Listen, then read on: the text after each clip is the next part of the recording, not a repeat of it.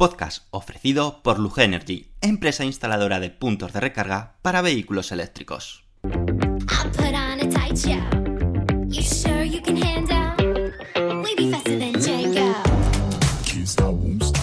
Bienvenidos al podcast de Somos Eléctricos. Yo soy Antonio Sánchez y te voy a acompañar durante los próximos 30-40 minutos que dura este podcast. El objetivo de este podcast es difundir y dar a conocer más sobre los vehículos eléctricos, energía sostenible y tecnología aplicada a los vehículos. El contenido del podcast contará inicialmente con tres apartados diferenciados. Por una parte, hablaremos de las noticias más destacadas ocurridas sobre vehículos eléctricos. Continuaremos con un apartado de Tesla, llamado Espacio Tesla, donde te hablaremos de curiosidades y experiencia de uso de un Tesla. Finalmente, acabaremos con preguntas y respuestas que nos hagáis llegar en los podcasts anteriores o a través de las redes sociales. Daremos respuesta a todas las dudas que te surjan. Y ahora sí, comenzamos el podcast número 168 de Somos Eléctricos.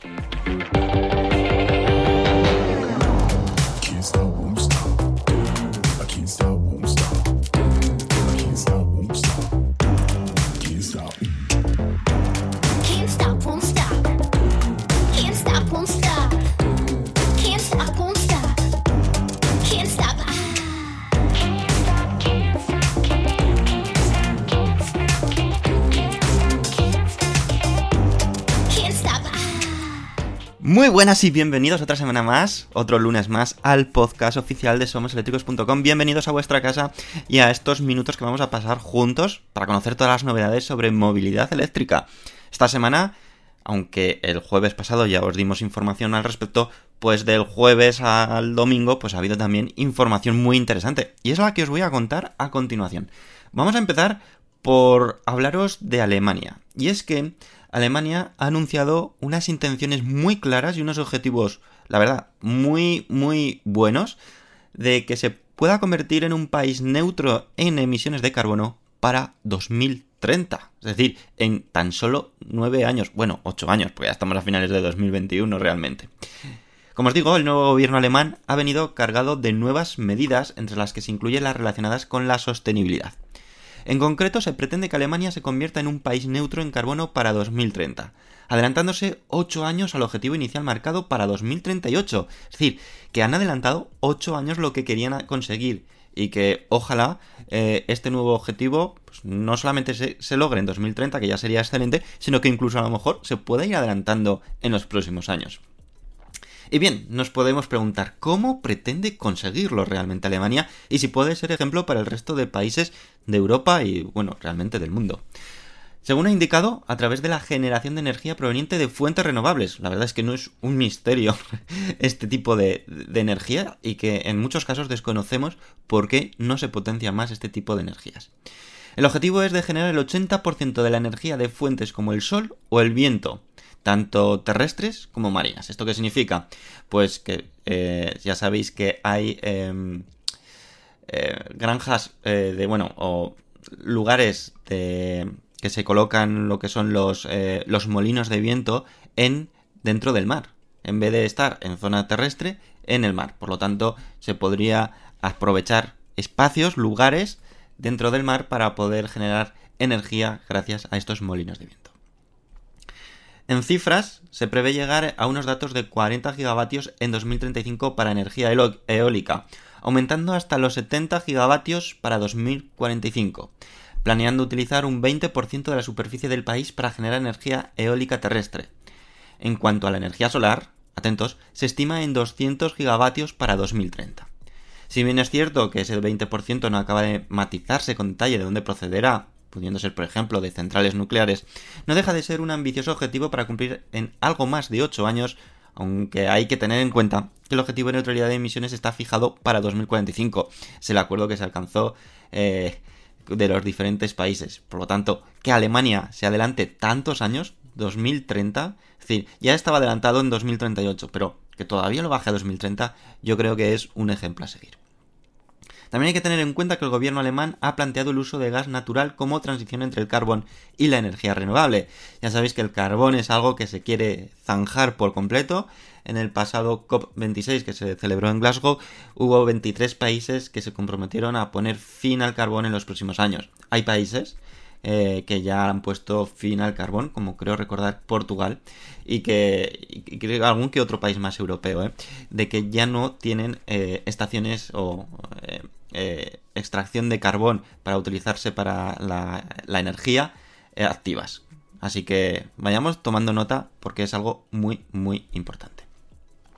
En el ámbito de los vehículos eléctricos, Alemania tiene, eh, bueno, tiene el objetivo de contar, atentos, con 15 millones de coches eléctricos para 2030. Por lo tanto, la transición es inevitable. Vemos que también en cuestión de energía se está moviendo todo muchísimo hacia apostar por energías limpias, energías renovables, que es que en el fondo son las mejores. Es cierto eh, que tendrá que haber un mínimo de soporte por otro tipo de, energías o de fórmulas de obtener esa energía, porque puede darse el caso que durante un periodo prolongado de tiempo no haya viento, no haya sol, eh, no haya agua, porque las, eh, las eh, también se puede obtener energía gracias al agua, por lo tanto eh, pueden darse, digamos que se tiene que tiene que existir un plan B, pero que sirva solamente de backup, de respaldo, en caso de que este tipo de energías renovables no sean capaces de ofrecer en momentos quizás puntuales toda la energía necesaria. Es cierto que este tipo de, de energías renovables suele contar con eh, un almacenador de energía, es decir, unas baterías enormes donde se almacena el excedente de energía para ser usadas en caso de que sea necesario en picos puntuales. Es decir, no toda la energía que se está eh, eh, recibiendo del sol o del viento tiene que consumirse de forma inmediata o se pierde, sino que tiene que haber unas baterías que sean las que vayan almacenando ahí la energía y luego se vaya obteniendo o se vaya mm, consumiendo ese tipo de esa energía almacenada. Y como estamos hablando de energía, pues antes de pasar a la siguiente noticia que os voy a hablar de un nuevo coche eh, que se ha presentado en esta misma semana, la semana pasada, eh, pues voy con un pequeño consejo publicitario sobre una empresa energética, concretamente BP. Estate atento con lo que te voy a contar. En BP quieren estar contigo en cada kilómetro que recorras con tu coche porque les gusta ser parte del viaje de tu vida. Y si te unes al programa Mi EBP podrás ahorrar en cada repostaje que hagas, además de disfrutar de su catálogo de regalos y ofertas especiales que consigues cada vez que vuelves a tus estaciones de servicio BP. Además, descarga la aplicación Mi EBP para iPhone o Android para tener siempre tu tarjeta Mi EBP en tu móvil cuando vayas a repostar, y podrás también encontrar estaciones de servicio BP cerca de ti o ver rápidamente tu ahorro y puntos acumulados. Con el programa Mi EBP podrás disfrutar de muchas ventajas. Con muy pocos puntos puedes conseguir entradas de cine, unas pizzas para cenar o incluso cheques regalos de Amazon. Y no solo eso, también tienes grandes descuentos en los mejores comercios de ropa, tecnología, hoteles, viajes que serán tuyos cuando te des de alta en www.miebp.es o descargándote la app Mi EBP para iPhone o Android.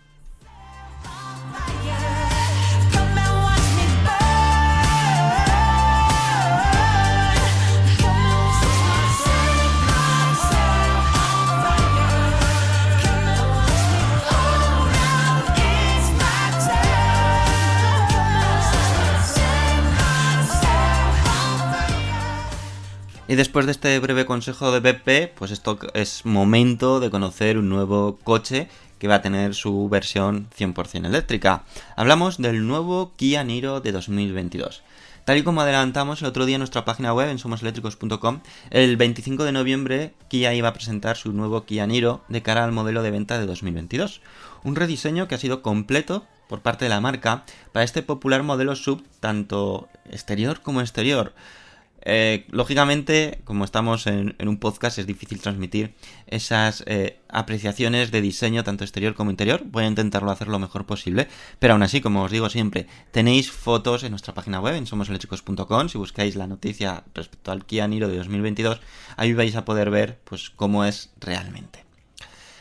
A pesar de la fuerte apuesta de Kia en cuanto a vehículos eléctricos, que la verdad está siendo uno de los fabricantes que más está eh, apostando por, los vehículos eléctricos, un ejemplo es el reciente Kia EV, pues eh, Kia ha, ha apostado en esta ocasión para que el nuevo Kia Niro de 2022 cuente con las mismas opciones que cuenta actualmente.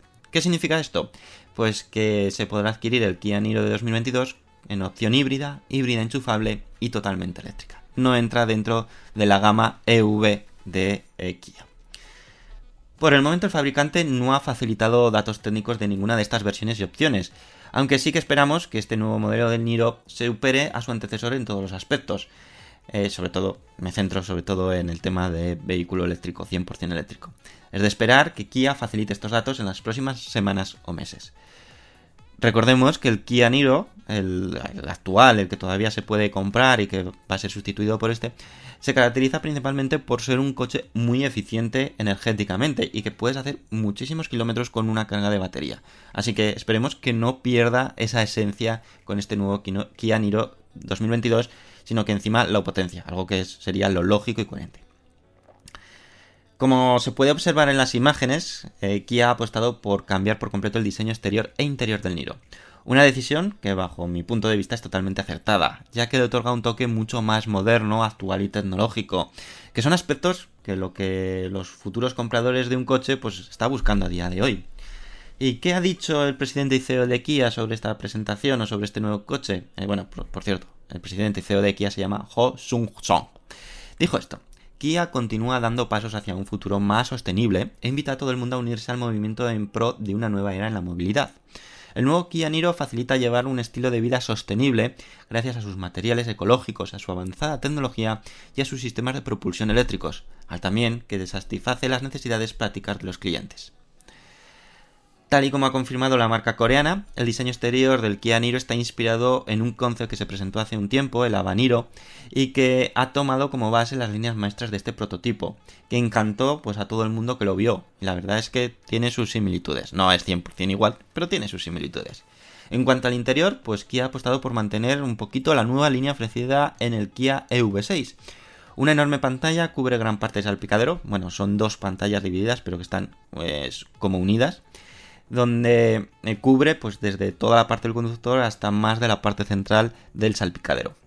Estas pantallas, como ya es normal, facilitan información importante para el conductor y también poder gestionar el sistema de infoentretenimiento del vehículo. De nuevo, se apuesta por lo digital y minimalismo, algo que estamos viendo que la mayoría de fabricantes están apostando.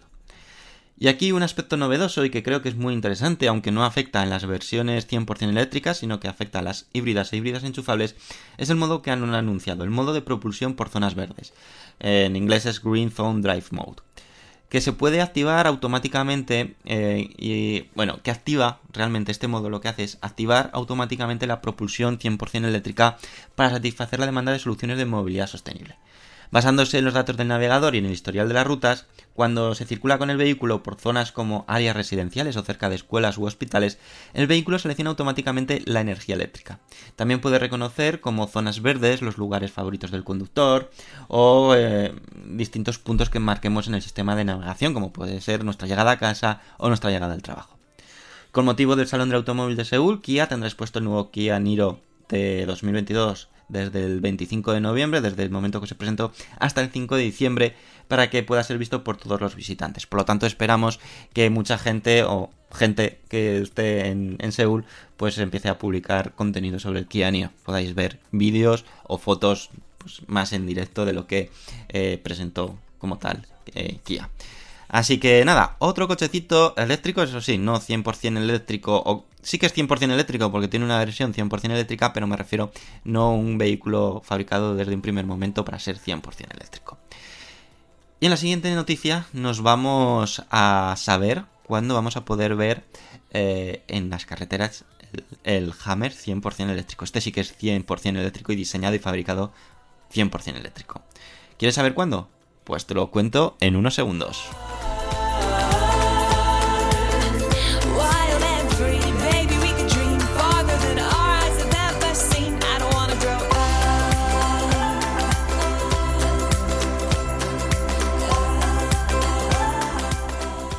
Os he dado ya bastantes pistas en la noticia anterior de qué os iba a hablar. Pues de Hammer y cuándo eh, va a estar en las carreteras. Pues venga, voy al, voy al lío ya directamente. Pues los primeros compradores tendrán en sus manos la esperada Hammer 100% eléctrica antes de acabar este año.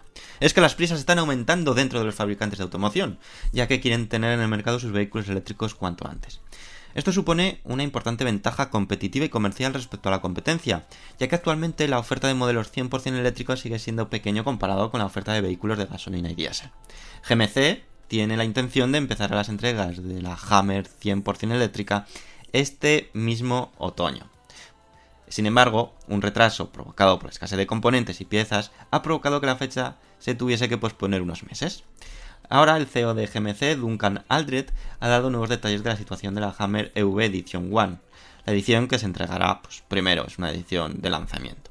Aldred ha dicho de que la Hammer EV tendrá una autonomía en torno a las 329 millas, que son 530 kilómetros, aunque este dato es una estimación y todavía no se trata de un dato obtenido de ningún ciclo de homologación como podría ser el EPA, que será probablemente el primero que conozcamos porque primero se va a comercializar en Estados Unidos.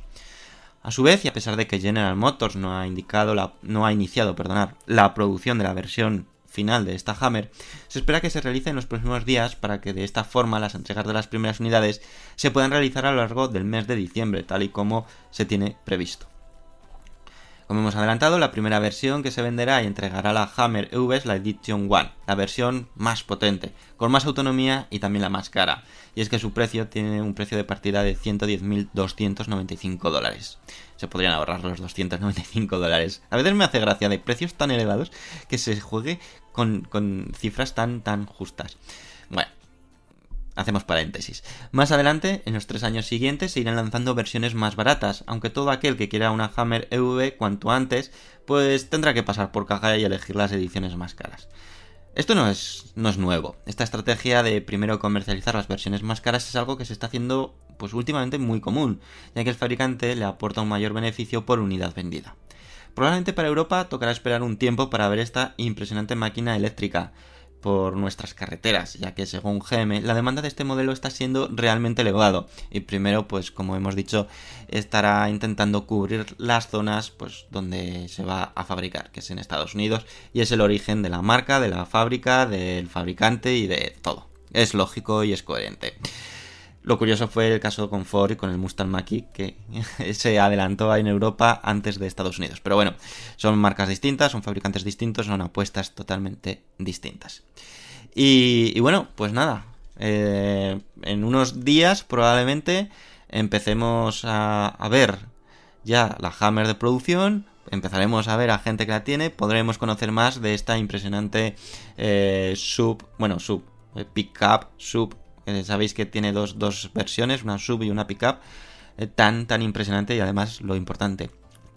Una marca, un, un, nombre como Hammer, que siempre ha ido asociado a potencia bruta, a gasolina, hay pues eso, motores muy grandes, con mucha cilindrada, eh, pensados para lo que están pensados, que se lance 100% eléctrico a mí me parece algo maravilloso y sobre todo pues un claro ejemplo más de, que esto de la transición eléctrica va en serio y que los coches de gasolina y diésel tienen los días contados. Serán unos años, pero ya podemos hacer la cuenta atrás, yo estoy convencido. Y ya con la última noticia os voy a hablar, antes de pasar al espacio Tesla, de eh, NIO y Cell. Y me diréis, ¿qué tienen que ver estas dos compañías? Pues bueno, ahora te lo voy a decir.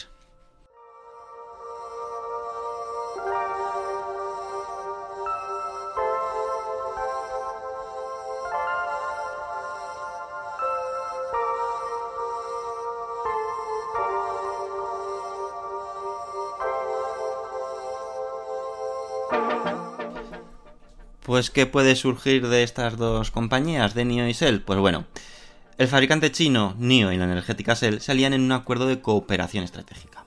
El pasado 25 de noviembre, NIO hizo oficial el acuerdo de cooperación estratégica alcanzado con Cell para potenciar el negocio de ambas compañías respecto a vehículos eléctricos y energía a nivel mundial. El core del acuerdo, o digamos lo más importante del acuerdo, es que NIO junto a Cell construirán y operarán instalaciones de carga de intercambios de baterías, también conocidas como Power Swap Station 2.0, y que alguna vez ya os hemos hablado no sé si en el podcast, yo creo que sí, pero en nuestra página web seguro, las cuales son desarrolladas por NIO y permiten que apenas eh, en unos minutos tengamos la batería del coche totalmente al 100%, ya que es lo que se hace realmente en este proceso es un cambio de batería por otra cargada, y es un proceso además totalmente automático. El objetivo es que NIO y Shell instalen en torno a 100 estaciones de intercambio de baterías en China para 2025 y respecto a Europa esperan expandir este tipo de carga en forma de piloto en 2022. A su vez, la red de carga de Shell en Europa estará disponible para los usuarios de NIO, asegurándose así la posibilidad de cargar en sus estaciones con posiblemente precios ventajosos para los clientes. Como hemos comentado en otras ocasiones, NIO es uno de los fabricantes chinos de coches eléctricos con más proyección, y su objetivo es expandirse en los próximos años al resto de países de Europa. Actualmente ya opera en Noruega como primer país fuera de China. William Lee, fundador, presidente y director ejecutivo de NIO, dijo lo siguiente sobre el acuerdo. La cooperación demuestra la determinación de Shell de acelerar la transición energética y el compromiso de contribuir al desarrollo sostenible a nivel mundial. Creemos que la cooperación entre NIO y Shell brindará mejores servicios y experiencia a los usuarios de vehículos eléctricos en todo el mundo. Por otra parte, Istvan Capitani, espero haberlo dicho bien, vicepresidente ejecutivo global de Shell Mobility, esto es lo que dijo. La descarbonización es un desafío global que requiere soluciones globales multifacéticas y de amplio alcance. Esto es lo más emocionante de nuestra nueva asociación con NIO, la amplitud de la colaboración y el valor que podemos ofrecer a nuestros clientes de vehículos eléctricos, juntos, tanto en Europa como en China. Juntos trabajaremos para mejorar todos los aspectos de la experiencia de vehículos eléctricos. Esto significa que ofreceremos service share de carga de alta velocidad en ubicaciones NIO y haremos cambio de baterías disponible en ubicaciones convenientes de Shell y al mismo tiempo ofrecer a los clientes de NIO nuestras mejores soluciones de carga para el hogar y la empresa. Pues nada, un mega plan, pinta muy bien, la verdad, pinta muy bien y estamos viendo ya como, digamos, grandes empresas como puede ser Shell, internacionalmente conocida, eh, empieza a hacer acuerdos con quizás fabricantes que en unos años o hace unos meses ni nos lo podríamos haber imaginado o pensado cómo Shell y NIO podrían juntar fuerzas, hacer una alianza de este tipo y que, bueno, es muy positivo yo creo que eh, es muy, muy interesante que estas alianzas vayan surgiendo y que estoy convencido que irán surgiendo muchísimas más a lo largo de los próximos meses y años. Y ahora sí, ya es momento de irnos al espacio Tesla. Pero como siempre, vamos a escuchar el consejo del patrocinador principal de este podcast, que gracias a ellos podemos emitir todos estos capítulos, que no es otro que Lug Energy. Así que, que vamos a escucharle porque tienen un 15% de descuento. Así que estate muy atento. Si hablamos de coches eléctricos, debemos hablar de punto de recarga, ¿verdad? Qué importante es tener el mejor cargador según tu vehículo eléctrico, con todas las protecciones para cargarlo de forma segura. Aquí debemos hacer mención especial a Lug Energy, nuestra empresa de confianza especializada en la instalación de puntos de recarga en garajes privados y comunitarios. Han instalado, atentos, más de 7.000 cargadores en España en los últimos 8 años. Por lo tanto, experiencia y casos tienen de sobra para que puedan cubrir todas tus necesidades. ¿Y por qué? ¿Por qué confiamos o por qué os recomiendo Lug Energy? Porque visitan tu garaje de forma totalmente gratuita, te asesoran y gestionan todas las ayudas en el caso de que haya ayudas. Y ahora, además, para todos los oyentes de este podcast de Somos Eléctricos, tienen una promoción especial. Atentos, un 15% de descuento a la hora de instalar tu punto de carga en tu garaje. Solo tienes que entrar en la siguiente web o en la siguiente dirección, que también os lo vamos a dejar en la eh, descripción del podcast para que no tengas ninguna duda, pero es lugenergy.com barra somos eléctricos. Así podrás aprovechar esta promoción exclusiva que son un 15% de descuento, que está realmente bien. Y además vais a contar o vais a contar con la confianza y con la profesionalidad de una empresa que ya tiene muchísimos años experimentados en este sector. Así que ya sabéis, podéis confiar en Lugenergy para instalar vuestro punto de carga. Y ahora sí, ya nos vamos al espacio Tesla.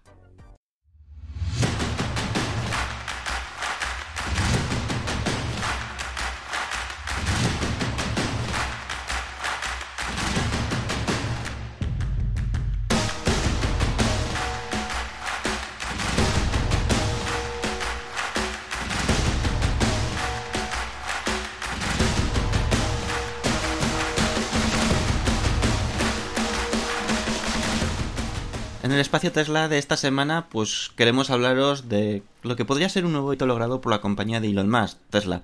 Y es que ya está empezando a entregar una versión más del Model Y en China. No se trata de una versión cualquiera, sino que se trata de la versión denominada Performance. Esto significa que es la versión más potente y rápida que puede adquirir eh, o que se puede adquirir de este interesante subeléctrico. También es cierto, como puedes imaginar, de que se trata de la versión más cara. El Tesla Model Y está siendo un completo éxito de ventas en China.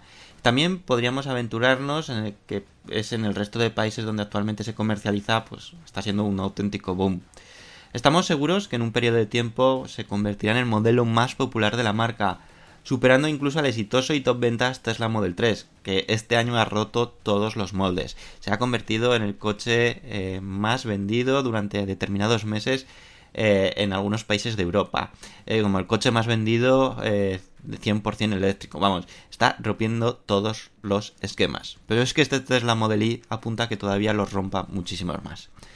China está siendo un país muy importante para Tesla, no solo por contar con una fábrica allí, sino cuya producción está siendo mes a mes eh, incrementando sin parar, sino que está sirviendo gracias a esto para abastecer a otros países como a Europa, sino porque el volumen de ventas de coches eléctricos en China no para de crecer y Tesla está siendo una de las opciones favoritas por los usuarios.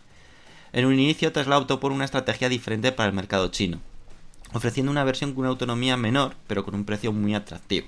Dicha opción, Tesla Model Y Standard Range, que ahora ha pasado a ser Tesla Model Y, ha tenido un importante impacto de ventas para la compañía, aunque la versión Long Range sigue siendo la opción más equilibrada y bajo nuestro punto, pues la, la mejor y la que nosotros adquiriríamos si tuviésemos que comprar un Tesla Model Y. A estas dos opciones, al Tesla Model Y Standard Range, Tesla Model Y y al Long Range, ahora se suma el Tesla Model Y Performance, la versión más potente que otorga una aceleración de 0 a 100 km h en 3,7 segundos y una velocidad máxima de 250 km h. El propio Tesla se ha encargado de anunciar el inicio de entregas a través de la red social Weibo, que es una red social que goza de muchísima popularidad en China. Es una especie de Twitter o Facebook, pero para China. La y dice esto, la versión de alto rendimiento del Model Y comenzó a entregarse oficialmente. Los nuevos hitos se han mejorado uno... Eh, eh, uno eh, perdonad, eh, pone esto. Empiezo otra vez. La versión de alto rendimiento del Model Y comenzó a entregarse oficialmente. Los nuevos hitos se han mejorado uno por uno. Desde el Raster en 2008 hasta el Model SX hasta los modelos 3 y de hoy. Hace 15 años la, versión, la visión secreta de Tesla ha estado en el secreto de la planificación. No es ningún secreto grandioso, grandioso practicando algo de determinación y esfuerzo. Bueno, ha sido una traducción un poco chacha, ¿vale? Pero es que es una traducción que viene del chino, así que hay algo que no nos ha cuadrado del todo. Pero bueno, espero que haya quedado claro. Respecto a este hito, pues este inicio de entregas del Tesla Model Y Performance, creemos que abre las puertas a que en un periodo no demasiado largo pueda llegar también a Europa, ya que actualmente todos los Model Y Long Range que se venden en Europa vienen de China. Y esto seguirá sucediendo mientras la fábrica de Berlín no inicie su producción, que cada vez pues hay más dudas al respecto de cuándo comenzará la producción por todos los follones que ya, que ya sabemos de sobra. Y sobre, sobre esto, el Tesla Model Y Performance de China, pues como los primeros propietarios ya tienen esta, este vehículo, pues han detectado un nuevo cambio. Y es que estos vehículos cuentan con un microprocesador AMD Ryzen, en vez de los eh, anteriores que eran de Intel y los anteriores eran de Nvidia, si no recuerdo mal. Incluso por medio hubo microprocesadores fabricados y diseñados propiamente por Tesla. ¿Esto qué significa? No sabemos si este microprocesador es más potente o menos potente que el anterior, pero que ha cambiado. También puede ser debido al tema de la crisis de los semiconductores, de los microprocesadores, en el que eh, pues eh, Tesla ha jugado muy bien sus cartas y ha adaptado todo el software para que admita más, más modelos de microprocesadores y no quedarse estancado en los microprocesadores que usaba toda la vida. Así que puede ir el camino por ahí. Así que nada, pues nada, Tesla Model Y Performance ya disponible en China. Y ya solamente nos queda la última sección. Vamos a ver qué comentasteis en el podcast del jueves pasado y del lunes pasado. Así que tenemos para un rato. Venga, vamos a ello.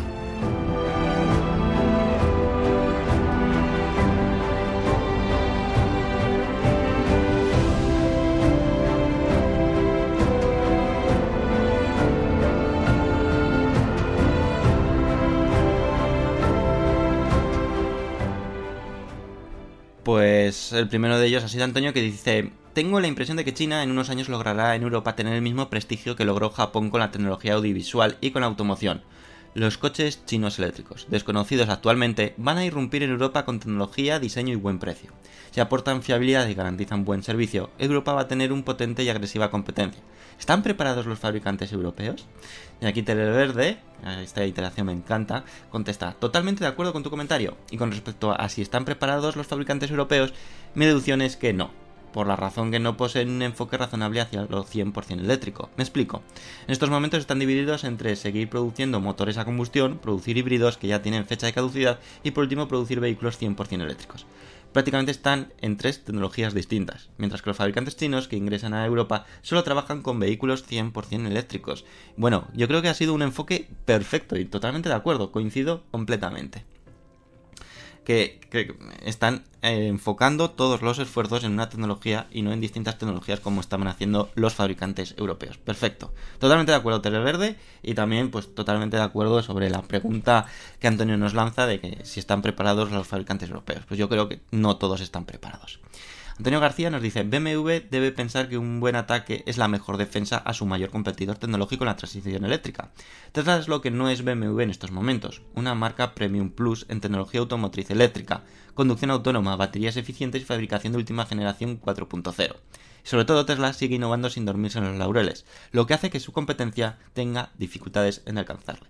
Totalmente de acuerdo. Y además, eh, cuando quizás podía haber alcanzado Tesla, eh, los distintos fabricantes a Tesla, que era al principio, pues no le dieron importancia, porque en ese momento Tesla tenía problemas económicos o no tenía a lo mejor eh, la situación que a día de hoy ya tiene, que, que no tiene problemas económicos y puede seguir invirtiendo gran cantidad de dinero en seguir avanzando, pues cada vez les va a resultar muchísimo más complicado alcanzar a Tesla. Sobre todo si no paran este ritmo de innovación, que parece ser que no.